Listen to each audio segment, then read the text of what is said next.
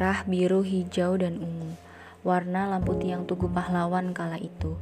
Gemericik air dari air mancur danau terdengar sampai ke rooftop tempat aku bekerja. Malang pukul 11 malam ternyata sangat dingin ya. Bukan hanya karena cuacanya saja, tapi karena udara setelah hujan yang membuat semua orang otomatis memakai jaket tebal jika hendak bepergian. Dari sini aku bisa melihat sudut lain dari kota Malang gedung-gedung tinggi, lampu kota, dan sorot lampu-lampu kendaraan. Yang kalau dari kejauhan akan nampak seperti segerombolan kunang-kunang di pekarangan rumah nenek. Dan aku duduk di antara sudut lain kota Malang. Sambil memesan segelas coklat panas, aku meminumnya sepersekian menit sekali. Ya, sekedar meringankan isi kepalaku yang sudah lelah karena sudah seharian tadi mencerna mata kuliah yang sama sekali tidak aku pahami.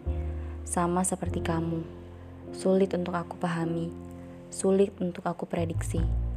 Namun, bedanya kamu adalah sebuah hal yang hanya ingin saja aku pahami.